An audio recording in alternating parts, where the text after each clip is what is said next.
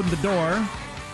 We've gotten about 100 texts with people of suggestions of dogs you should get, or various rescues you can go to, and that sort of thing. We'll talk about that next segment, maybe. So, So there's an awful lot of that. Also got some Charles Manson texts. Maybe we'll hit those a little later, too. Okay. All right. Sure. Right now, let's welcome Daniel Miller, an L.A. Times staff writer, to the show. Daniel is covering the recent accusations against Def Jam impresario Russell Simmons, director Brett Ratner, some ugly stories indeed. Daniel, welcome. How are you, sir? I'm all right. Thanks so much for having me. Oh, it's our pleasure. I'm sorry it's under some rather troubling, for some troubling subject matter, because the allegations against these two fellas are pretty serious. Tell us about it. That's right. These are serious allegations. So my colleagues and I reported a story that said that Brett Ratner, director probably best known for the Rush Hour franchise, and Russell Simmons, who was the co-founder of Def Jam Recordings, were involved in a situation with a young fashion model in 1991 where Simmons is alleged to have sexually assaulted her. He denies this. And meanwhile, Brett Ratner is alleged to have essentially sat and watched as this happened. The model said that she pleaded with Ratner for help, and he simply sat there and did nothing. She said that, judging by the look on his face, it was clear they were in on it together, this attempted rape. That's right, and it's sort of a chilling scene that she painted. Of course, Ratner and Simmons, as I mentioned, have denied these allegations. Brett Ratner is an interesting figure in Hollywood because he surrounded himself with many powerful and high-profile men.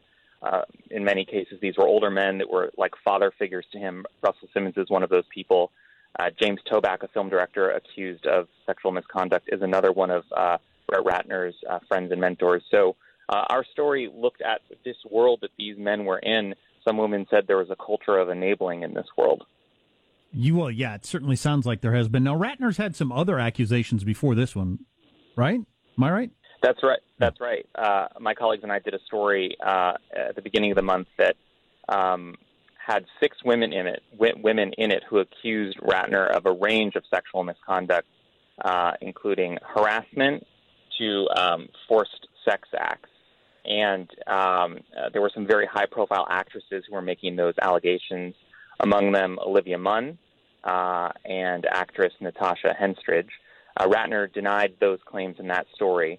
But since that story broke, we've been continuing to report on Ratner, who has had some issues with Warner Brothers, the company where he's done a lot of business. Warner Brothers opted to not renew its production deal with Ratner. So things are certainly changing for him in the Hollywood landscape. So how are you as a reporter? How are you looking at these stories now? I mean, we went from, just a couple of weeks ago, from an era where if a woman contacted a newspaper or a TV station or whatever and said these things, people just went, what are you going to do? She could be crazy, and ignored them, to now everything makes it to print and everybody believes it. How are you handling this as a reporter? Well, I would say as a reporter, just to sort of offer my perspective, from my perspective, it's not true that everything makes it to print. We are pretty dogged, and our reporting of these cases, we take them very seriously. Obviously, the accusations are serious, and you'll probably note in our coverage that we often have contemporaneous corroboration from people who knew women at the time they were making allegations. We don't take this stuff lightly, and I think it's fair to say that, look, after the Harvey Weinstein scandal upended Hollywood back in early October, the climate changed. After those first two reports by the New York Times and New Yorker magazine, which were incredible pieces of journalism, it's obvious that people felt empowered to come forward and talk about their experiences. And it's not just women, it's men as well.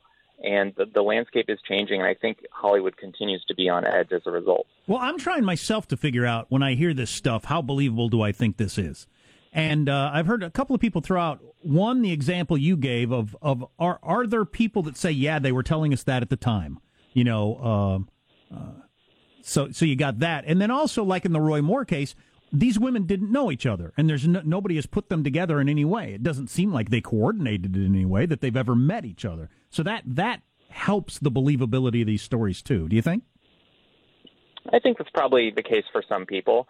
I would say this. It's been an uncanny experience as a reporter, because when you talk to these alleged victims of sexual misconduct, it's clear that they don't know each other, and yet they are often telling stories that are so similar in terms of the experiences they've had with men in the entertainment industry. So even though they are not in contact with each other or not necessarily friends or anything like that, this pattern sometimes begins to emerge as you report out these cases. Daniel Miller of the LA Times is online. Daniel, you're talking about how carefully you vet these stories before they go to print. This is talk radio. Are there any wildly irresponsible allegations that you'd like to air? No, don't even answer that.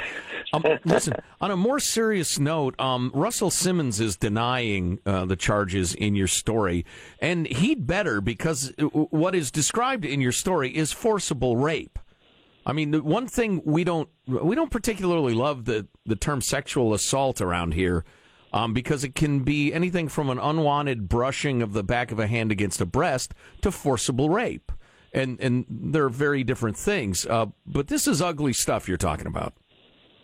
That's right. The allegations against Russell Simmons are quite serious, and he strongly, strongly denied them. And as our story notes, he provided the statement of a witness, a former assistant, who essentially denied the allegations as well. And he provided the statements of two anonymous people, also essentially denying the allegations. So he is taking it seriously, as are we as reporters. And I'm sorry, remind me, what time period are we talking about? So the one incident that we've been speaking about today is an incident involving a 17-year-old fashion model at the time in 1991 named Kerry Klaus and Kaligi. Okay. And that's what he's responding to with these forceful denials. Our story also includes another incident involving Brett Ratner allegedly forcing a woman to perform a sex act on him. And in the context of this woman's encounter with Brett Ratner, she claims that she had a conversation with Russell Simmons at the same time, and he made a lewd comment to her. Mm. He says that he cannot recall this interaction with this woman and that it happened many years ago. Yeah. Daniel Miller of the LA Times. Daniel, we sure appreciate the time. Some solid stuff. Oh, Jack, I actually do have one more question. Do you have a concern that there's going to be a fairly high-profile story come out sometime in the near future where it turns out the woman is making it up? Because it seems like the pendulum has swung so far the other direction. Or do you think most legitimate journalists are doing a real good job? Oh, I think that legitimate journalists are doing a good job. There's some incredible work that's coming out, whether it's at newspapers or magazines or online or on radio or TV, to look into this issue and handle it with great care. Certainly what you suggest is a worry for some, but, obviously we take this seriously. Cool. Indeed. Daniel Miller of the Los Angeles Times. Daniel, thanks a million. Good to talk to you. Thanks for having me. You got it. Well done. Yeah, this is nasty stuff. And here. Russell Simmons is a really big deal. Yeah. Sean? Yes, he is. Yeah. You're into that kind of music? He is regarded as one of the kind of the Mount Rushmore faces of the like hip-hop and rap was created in his dorm room with like three other people, and they created Def Jam records, and it all kind of sprung out from there. You know, I haven't read most of the article. It's a culture of, I remember when I was a teenage lad, my dad was talking to me about women and how to treat women and the rest of it. And he talked about guys he knows and work with who use women and throw them away. Like, I can't remember what his metaphor was, but I'm sure it was colorful. And in reading this article, there's a culture of guys in Hollywood and just in general who use women and throw them away. And whether they say no or not doesn't really enter into it if they're so powerless, like a 17-year-old model, that you did, no just doesn't mean anything. No means, all right, I'm going to have to force her. I wouldn't get that sense from most hip-hop videos. Mm. That's sarcasm. That was clearly sarcasm. I know sarcasm when I hear it. My son was actually practicing his sarcasm over the weekend, my second grader. Oh, he'd say something. He'd say, that was sarcastic. Did it sound sarcastic or did it sound regular? Wow, honing is sarcasm. I said that sounded pretty sarcastic, but that other one, that sounded regular. Oh, okay. Wow. Sarcasm lessons. Well, he's studying under the master, unfortunately, as I have had many people say, everything you say sounds sarcastic. If you say, I love you, it sounds sarcastic. Oh, that's rough. It's my tone of voice. Gotta work on that. Maybe he needs to give you sincere listens. Lessons. I said listens. Damn it! Oh, you're a great radio personality. So, okay, well, he feels like the journalism's doing a pretty good job at the high levels. Yeah, so I think far they probably are your responsible publications. Sure, yeah. So far, there's none of these high profile that I don't think are going to turn out to be true. It's just so hard to say. I mean, it's the classic. It's a cliche, but he said, she said. To me, there's 17-year-old gal who's there are three people in the room. She's accusing two of them of raping her, and they say no, we didn't. It's a tough one. I haven't read this one, but a lot of the accusers I just listen to them talk or read the way they said it to the reporter, and it just sounds incredibly believable. Yeah, I mean, you'd have to be a particularly good fiction writer to make it sound that realistic. You know what we really need to do as a society is get beyond the idiotic moment we've been in for quite some time, where to counsel women, particularly young women, girls, teenage girls, to counsel them about keeping themselves safe is called, victim blaming or slut shaming. Trying to explain to a young woman, don't get in that situation. Don't go two steps down that road because that road tends to be slippery, and before you know it, you're going to be in trouble. You're going to be in a situation you can't control anymore. The idea that, you can... Well, I don't want to get too far into it because I don't need the headaches, but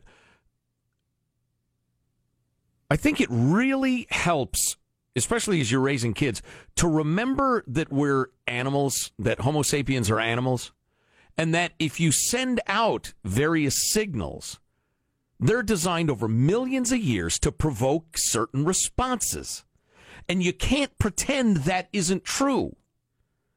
If you look sexually provocative, you are going to provoke sexual feelings, including among scumbags, animals, people who can't control their urges, et cetera, et cetera. It's not a good idea. That's not slut shaming. That's not, because a woman dresses a certain way, you can rape her. I mean, seriously, if you don't understand the middle ground I'm plying here, I'm not sure I could explain it to you if you gave me all day.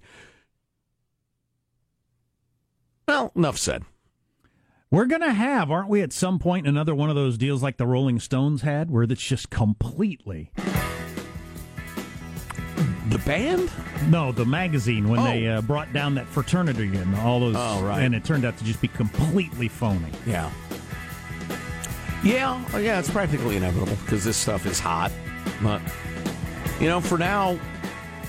I mean, this gal, if you read this LA Times piece, and we'll have a link to it at ArmstrongandGettyRadio.com, these guys need to get brought down. So far, so good.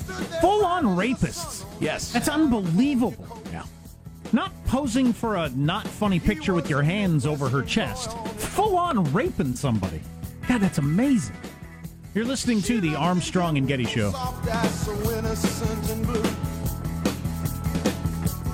He knew right then he was too far from home.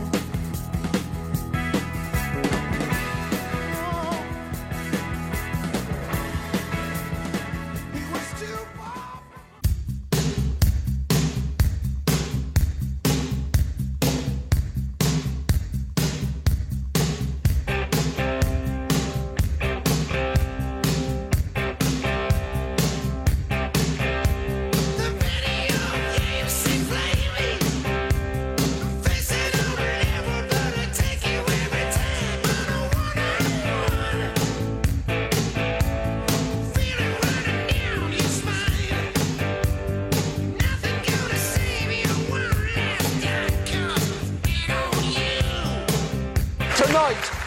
about prison recidivism rates in the pre-depression southern Midwest, and we're going to be talking about it for a very, very long time. Here we go, Harry Potter and the half-hour lecture.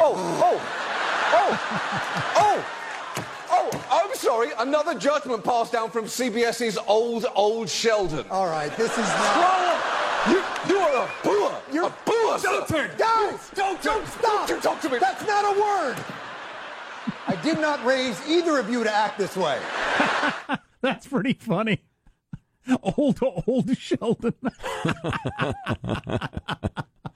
Another half-hour lecture from Harry Potter. That's pretty funny stuff. That, of course, is Stephen Colbert and John Oliver making fun of each other at an event over the weekend. Raising money for autism research and that sort of thing. Good for them. I heard some things lately Jon Stewart said about comedy and partisanship that I thought were absolute horse crap. Really annoyed me. I wanted to grab him by his little shirt and shake him, but that was funny. I wish I were Speedliner. Take two. Can I try this again? Speaking of words that aren't.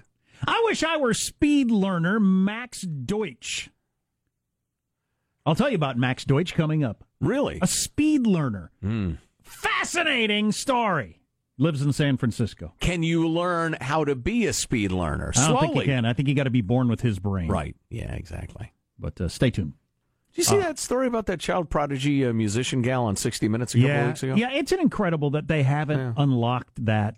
Yeah. I wonder if someday they will be able to unlock the human brain to be able to do that. Every the random kid like that one who has that kink to where you can just learn anything about music or anything about language or anything about mathematics or whatever. And if they could do that for everybody, of course, would we all go crazy if we could learn everything easily as an 8-year-old? Yeah, I don't know. But the brain is capable of doing that, obviously. Some brains are. Well, maybe all brains are if you just get them. Nah. I'm going to introduce you to some of my friends. Well, you spend an hour with these brains, you'll know it's not true. So you want to unlock the brain. I just wanted to unlock my back gate. I had a padlock go bad on me. Combination lock? It just broke. It wouldn't work anymore. And I have some bolt cutter thingies. Right. They're not the super big ones. They're just medium-sized. And, I'm a reasonably fit and athletic man of 40 years. I cut that puppy off in about 20 seconds. It's always disappointing. I have giant bolt cutters, and it is... Oh, if you had a big one, please. It's like butter. It's effortless. It makes you wonder why you even put it on there. You're keeping away people who don't have bolt cutters. Well, right, yeah, and children or whatever, yeah. Yeah, locks aren't designed to stop criminals. They're designed to keep honest people honest. But, man, it doesn't even require effort. Or to make people produce bolt cutters. You see somebody with bolt cutters next to a rack of bikes, you don't wonder what they're doing. You know. That's all you're doing. You're trying to make them make a little more noise and a little more time. But anyway, I was disappointed by that. But part of it, I was looking at the gates and the fence and the rest of it because I'm dangerously close to getting a dog. A dog! A dog. Man's best friend. Yes, that's what they say. Ow, ow, ow, ow. Down, girl. I have like 9. You want a couple? Yeah. No, thank you. But I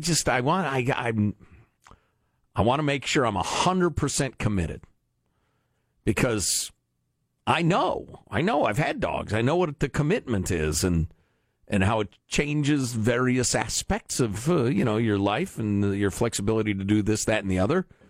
And I've been footloose and fancy free now for a little while, and I just want to be sure. But man, I surprised myself. I was getting all emotional about it over the weekend, thinking about Onyx and how much I miss him and what it'd be like to have a new doggy buddy and the rest of it. And plus, my daughter's constantly lobbying. Picture Not him for her because she doesn't live with me anymore. She just wants me to have a dog. Picture him chewing up your sprinkler system and then see if you feel the same way. Then you're ready. Unrelated story to that, I'm always telling my friends to get a boat. I think all my friends should have a boat. Yes. That's good. Right? Yeah. Chewing up the sprinkler system. God, it's so screwed up already. That wouldn't be that big a deal. I could live with that. Or digging up your whatever. Now, have you started picturing the breeds? Do you have a range of sort of dogs that you're looking at? Or Are you going to go puppy? No. I don't blame you. I'm going to adopt a shelter dog. And I actually like training dogs, so it's fun for me. I love it. I have to make 100% sure. But, oh, man, I was just picturing, my doggy buddy walking along, taking walks, fetching the ball, sitting with me as I watch the news, me thinking, God, the world is miserable. Leaving a load on your white carpet. Just to remind me that... Not all of life is white carpet. There are loads. Into each life a little load must fall, wow, as the poet said. Oof. But so I'm sitting there watching the news, as I do every single day, and I'm thinking, God, I hate Homo sapiens. The world is miserable. And I look, there's my doggy buddy. I'd be happier. That's Delaney. She says, Dad, I see with dogs, you're happy. Dogs make you happy. Mm. You will be happier if you have a dog. I got some dogs. Well, you mind your place, girly, is what I say to her. I got a number of dogs. Some of the dogs make me happier. Some of the dogs make me less happy. Mm. So it depends. Mm. Like our pug makes me happy, mostly. Pugsley McPugface? Yeah.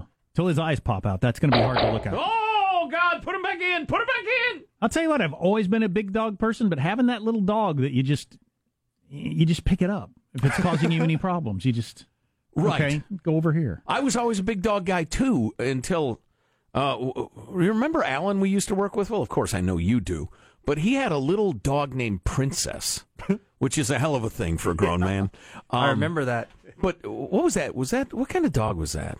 That wasn't a Pekingese, was it? Rottweiler. No, it was a fuzzy little dog. Mm. That thing was the sweetest thing ever. And I thought, I could have a little dog. Yeah, the little like probably a Pomeranian? That might have been, actually. It might actually have been that. Little fuzzball thing? I think it was a Pomeranian. Yeah. A Pomeranian. Bingo. If the dog's named Princess, 80% chance it's a Pomeranian. Yeah. I don't care if you're Richard Simmons. You shouldn't have a dog named Princess as a grown man. But Pugcito is cute. We really like him. Is that what you call him? That's what he's become. Pugcito. They like that song, and that just kind of happened. How about Puggeron? I will just tell you this, Sean, boy. I've been a Labrador Retriever guy since my childhood, so... there's a very good chance I'll swing that way. Mm. I know how their minds work, and I'm comfortable with them and the rest of it. So I don't know. Yeah, I don't know. It's a commitment. It is a commitment. My parents, my dad says that he's going to get a dog when he's like no longer traveling or doing anything. So the period between kids leaving home, which has now been many years, mm-hmm. and to get a dog has been quite a long period of not being tied down, so they can pick up and go anywhere they want, anytime they want. Yeah. How about a nice dog sitter, though? What's the house sitter / dog sitter? Yeah, we do that all the time. You can stay in my house. I don't care. Steal all my stuff. Just leave a guitar, or two. Yeah, we do that all the time. I'll watch your dog, Joe. My wife did get her earrings. Like dogs. My wife got her earrings stolen once, but that's fine. Oh, boy. What are you going to do? That's not fine. Can't prove it. So what are you going to do? Nothing. You're just going to be stolen from. I should have been more careful on who I chose. Yeah. Yeah, true that. Let some rando into your house from Craigslist. Not a good idea. The dog was fine. The human, awful. Mm. Once again. Is it going to sleep in bed with you? No. Will it sit on the couch with you? No. Will it have a seat at the table? No. Okay. It's a dog. Will it ride in the car with you? 100% yes. Oh, we'll go for long trips together. Yeah. Yeah, yeah. Well, what's the alternative? Make it run along beside me? Hurry up. It's got to go. Come on, we got like 2.5 hours to go. You've got like a day, judging by your foot speed. We're getting on the freeway. Yeah, you only have the on-ramp to build up the speed. That's right. Might want to take a couple of laps from the water bowl. Yeah, of course. Yeah, he'll have it hanging his head out the window and the rest of it. You will get, between now and tomorrow morning, 1,000 emails of people to have a dog for you or a rescue for you. Oh, really? Oh, yeah. We've already gotten 100 texts. Well, I have a rescue place I'm in touch with, but I appreciate the input. Mm-hmm. That's fine, and they get their dogs adopted pretty quickly, so maybe I'll find it somewhere else. I don't think I'll ever reach the age where pump faking my dog will ever not make me smile. Oh, you're a cruel bastard. They like it. They like it. The old fake tennis ball. Oh, where's the tennis ball now? Oh! Nobody knows. She's a wizard. It's amazing.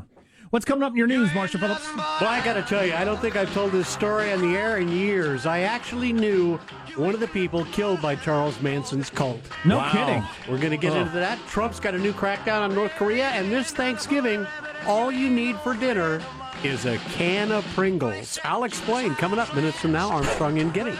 I'm going to be disappointed if I sit down and there's just a can of Pringles. Am I stoned and friendless in this scenario? Stay tuned to the Armstrong and Getty Show. You ain't nothing but a hound dog.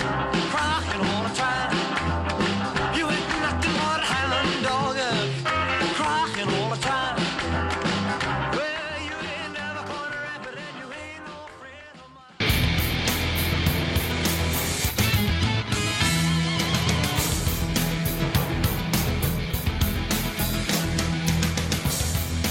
Marshall Phillips has our news. Notorious cult leader Charles Manson is dead. The 83-year-old Manson died on Sunday night at a hospital in Bakersfield, California. Back in the summer of 1969, Manson had directed members of the cult he called his family to kill actress Sharon Tate and six others.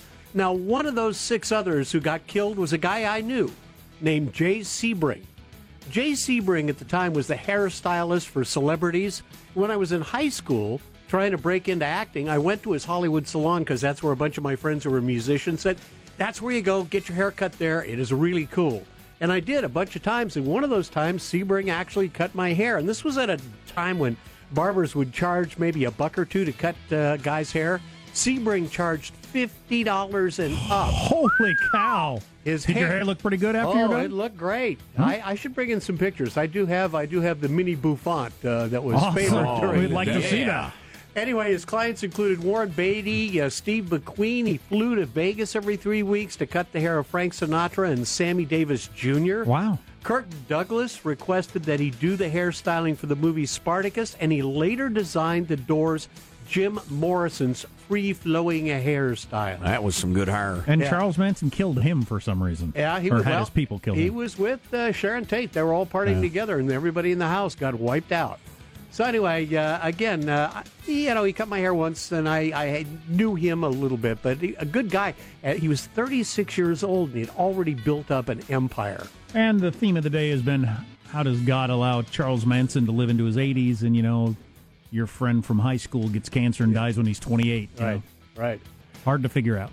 All right, another story. President Trump just moments ago at the White House. Today, the United States is designating North Korea as a state sponsor of terrorism. Yes! Trump should have happened a long time ago. Should have happened years ago. I don't understand the what's going on here. Is it a legal designation that matters? Why weren't they already? They were dropped back in, I think, 2006 when they were going back and forth trying to get them to stop their nuke program. Gotcha. We used it as a negotiating tool, which obviously didn't do anything. Right. Enough carrots, back to the stick. Yeah, Trump says the designation will impose further penalties on that country.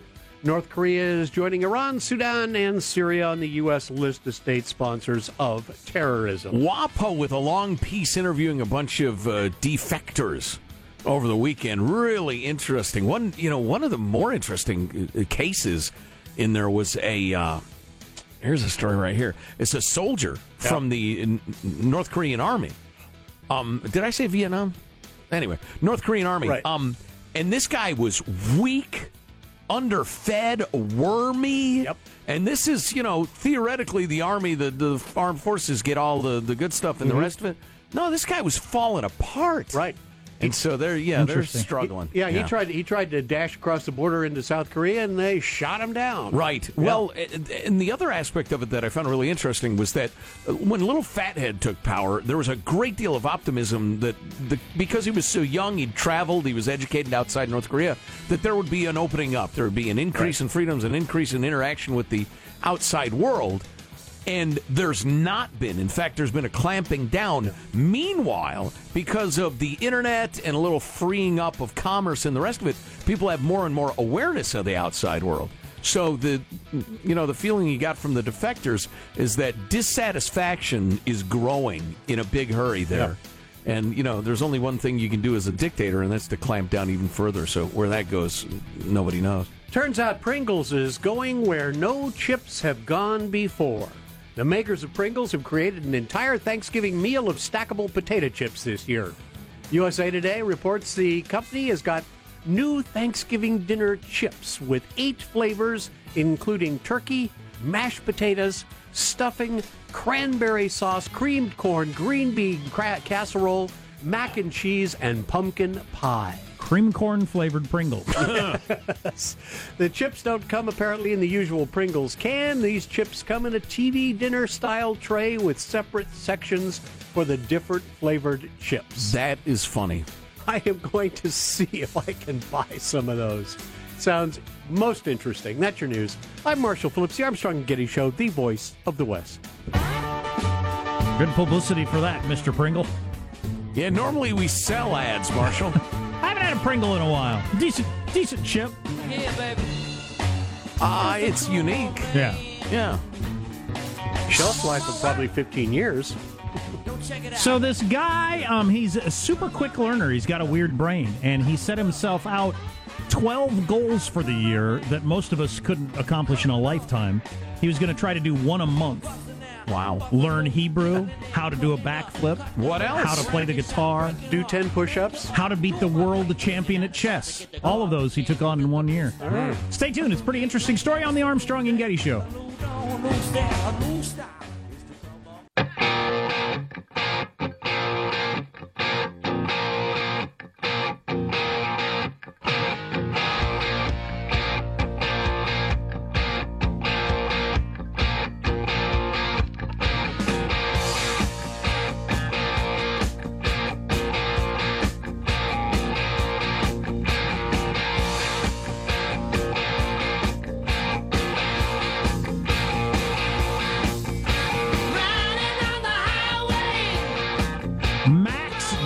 Is his name. He's a speed learner, and everybody's known him his whole life. Says he's just got a ridiculous brain for whatever reason. He's got ability to learn stuff really, really fast. Always has since he was a little kid. Talking about in college, they heard some music coming out of a room, and they went in there, and it was some people from India playing a sitar. And Max sat down with him, and in 15 minutes he was playing the sitar with him. Wow, that's just the way his brain works. Wow, and so he decided to challenge himself to a whole bunch of tasks over a year, and he was going to do one a month. And he accomplished the first 11, and we'll tell you about the 12th in a second, but he memorized the order of a deck of cards in less than 2 minutes. He worked on memory tricks and things to improve your memory. He was able to memorize the order of a deck of cards in less than 2 minutes. Took art lessons until he could draw a realistic self-portrait within a month. Solve a Rubik's Cube in under 20 seconds, having never tried it before. Land a standing backflip. He worked with gymnasts and stuff. Please, I'd be in a chair. I'd be in a wheelchair. Play an improvisational blues guitar solo. Hold a 30-minute conversation in Hebrew on the future of technology. What? He learned that in a month. Build a self-driving car. Develop perfect pitch, which he did in a month. Able to identify 20 random... Wait, did you just gloss over build a self-driving car? Yeah. He's a tech guy, so that one is less surprising to me, reading a little bit about his background. But okay. Develop perfect pitch and the ability to identify 20 random musical notes in a row. Can you develop that? I always thought that was something you're born with. Finish a Saturday New York Times crossword puzzle in one sitting. I don't know how you do that. No, that's not that hard. I mean... Have you ever done the New York Times crossword puzzle? It's pretty hard. Well, still, design a self-driving car, finish a crossword puzzle. Seriously? It's the world's hardest crossword puzzle. Oh, it's hard as hell, but it's driving a car. Half-hour conversation about tech in Hebrew? Complete one continuous set of 40 pull-ups. That'd just be exercise, wouldn't it? Yeah, well, that and the backflip one don't seem to have much to do with, the learning of the brain sort of thing. The backflip one, there's a lot of neurological stuff going on there. The pull-ups is just brute force, isn't it? Continuously freestyle rap for 3 minutes. I think I could do that right now. It might not be good. Does it have to be a certain level of good? Yes, there is. Yeah. We're almost done with the show, and then we're going to go home, and I'll have to clean up from breakfast because my wife left it on the table, but then I'll walk into the garage, and I'll start working on that. Throw in a rhyme if you're able. Do I have to? But anyway, his goal for October was to defeat the world champion in chess. The current world champion is, the coolest name in the history of chess, Magnus Carlsen. Who is the highest score any chess master has ever had. So he's the world's greatest chess player of all time, this Magnus Carlsen, and he agreed to play this dude in a game of chess. And of the 12 goals he set out for him, this is the only one he was not able to accomplish, but he did last almost 70 moves, almost 80 moves with the dude. Wow. Before he was defeated, studying chess for a month. Wow. And says that he was, while he wished he would have won, he was thrilled with everything he learned from the process about learning. He's trying to learn about brain hacks, how the brain learns, and try to pick up some stuff that it can apply to other people. Wow. Well, a guy with that aptitude and that interest, he could be really useful to neurological science, you would think. Yeah. Well, couldn't he say, oh, no, here's how I connect it? And the scientists go, oh. Maybe, I don't know. Not maybe. Or he's got a 1 in a billion brain. I saw a book on the shelf yesterday. I was tempted to grab it, but I didn't. One of the many books I have that I haven't read about the discovery of the human brain and that how that, I mean, and the fact that it is what it is, and how that changed human history. What year was that? I was intrigued by that. Prior to that, they thought 1984. Prior to that, did they think it was all about the soul and everything? Sure. I haven't read it. I told you that. I'm guessing that'd be the case. Here's our announcer. And now, final thoughts from Armstrong and Getty. That voice abuses me. Thank you, 1940s character actor. Joe Getty. Let's get a final thought from Marshall Phillips. Marshall. All right, I am going to go out and look for those Pringles Thanksgiving dinner in a can. I think that'd be fascinating. If I find it, I'll bring it in tomorrow. We'll all feast. Beautiful. Positive Sean, final thought? Yes, I need to go to a... I don't have a good funny way to say this. I'm trying to make a joke about how my hamstrings are so tight you can play them like a fiddle, but I failed. You're still sore? Yeah, I'm still very sore is the point, because I played football over the weekend like an idiot. Will you ever do it again? Probably in a couple weeks, yeah. Michelangelo, final thought. I wanted to take a picture of this for you guys, but on Friday I saw a homeless guy with his dog, and the dog was wearing sunglasses, a coat, and a derby hat. You got to do this with your new dog, Joe. Maybe the dog has a home. Jack, final thought. Why are some people like this Max Deutsch person and some people like me? I'm not sure if I had an entire month I could figure out how to set up my phone on autopay for the bill. Yeah. And like, give me a month, I couldn't do it. Your brain's candy-coated. My final thought is that now that the three basketball players are out of China and saved from years in jail, LeVar Ball, the father of LiAngelo, is unaccepting of what I did for his son and that shoplifting is no big deal. I should have left him in jail. Wait, that isn't my final thought. That was a tweet from the president over the weekend that we really should have talked about today. Maybe we'll talk about it tomorrow. That is just, well, it's so Donald Trump. Pretty funny. I just hope the two of them continue to go at each other. LeVar Ball, if you don't know his act, is an obnoxious prick. And he and the president have at each other. Enjoy. Steve Kerr of the Golden State Warriors said that the media should ignore both of them. And they're back and forth. But he said you probably can't ignore the president, but you could ignore this other guy if you wanted to. Yes, yes. Yeah. Armstrong and Getty wrapping up another grueling 4-hour workday. So many people to thank, so little time. Go to ArmstrongandGettyRadio.com. We have some great links there, the stories we talked about, the books, etc. Our contact info is there. We'd love to hear from you. If there's something we ought to be talking about, send it along. 2 more days of this week for a lot of people. I'm already exhausted. Yeah. Oh, boy. We will see you tomorrow. God bless America. This is a historic act of devastating incompetence. I will not sugarcoat this. This is a disappointing day for us.